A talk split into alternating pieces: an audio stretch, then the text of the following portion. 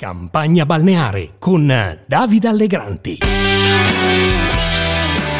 Ma che vogliamo fare sto film per cui metà siamo fascisti e metà siamo comunisti, gli unici imbecilli rimasti a discutere di ste cose nell'emisfero occidentale? Io mi rifiuto. Benvenuti, benvenuti, questa è Campagna Balneare, io sono Davide Allegranti e domenica 25 settembre si vota. Carlo Calenda ha ragione, il dibattito su fascisti e antifascisti ha abbondantemente superato il livello di sopportazione. Per la verità lo aveva già superato dopo soltanto un giorno di discussioni e analisi del sangue a Giorgia Meloni analisi che piacciono molto a sinistra, che per tutta la campagna elettorale ha agitato lo spettro del fascismo e della deriva autoritaria alle porte. Non è una novità, naturalmente, e ascoltiamo per esempio Nicola Zingaretti nel 2018. E guardate, non può neanche essere solo l'attesa che loro governino male perché poi torneranno a votare noi, perché non sarà così, perché loro o noi prepariamo un'alternativa o alzeranno l'asticella contro le istituzioni, per una deriva autoritaria dell'Italia,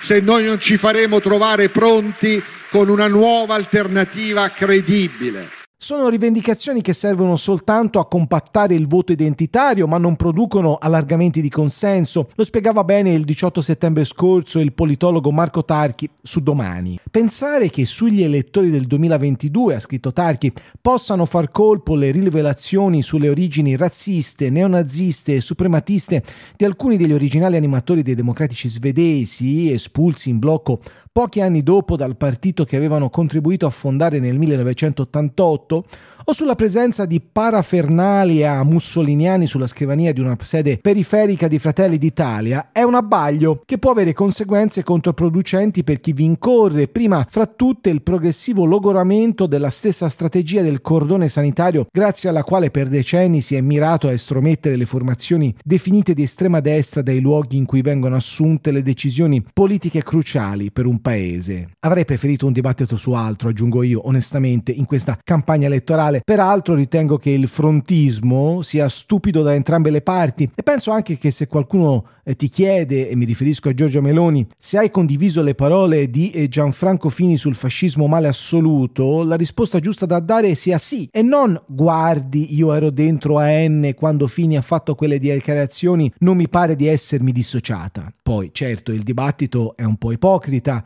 perché va in una direzione sola, ma scusate, che cosa avrebbe dovuto dire il centrodestra allora ascoltando le parole di Michele Emiliano pochi giorni fa, ben applaudite da Enrico Letta dietro di lui sul palco? Noi possiamo dare il segno della presenza della Puglia in questa campagna elettorale e dare una mano all'Italia in questa maniera, perché la Puglia non ha mai pensato di essere fuori dall'Italia. La Puglia è per l'Italia in questo momento lo dico con un po' di orgoglio, assieme alla campagna, una sorta di Stalingrado, perché da qui non passeranno, qualunque cosa dovesse succedere, perché noi non abbandoneremo mai il campo, qualunque sarà il risultato, e sputeranno sangue per cambiare quello che noi non siamo riusciti a realizzare in questi anni.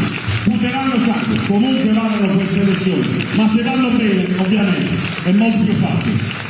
Forza Puglia, Forza Taranto, viva l'Italia!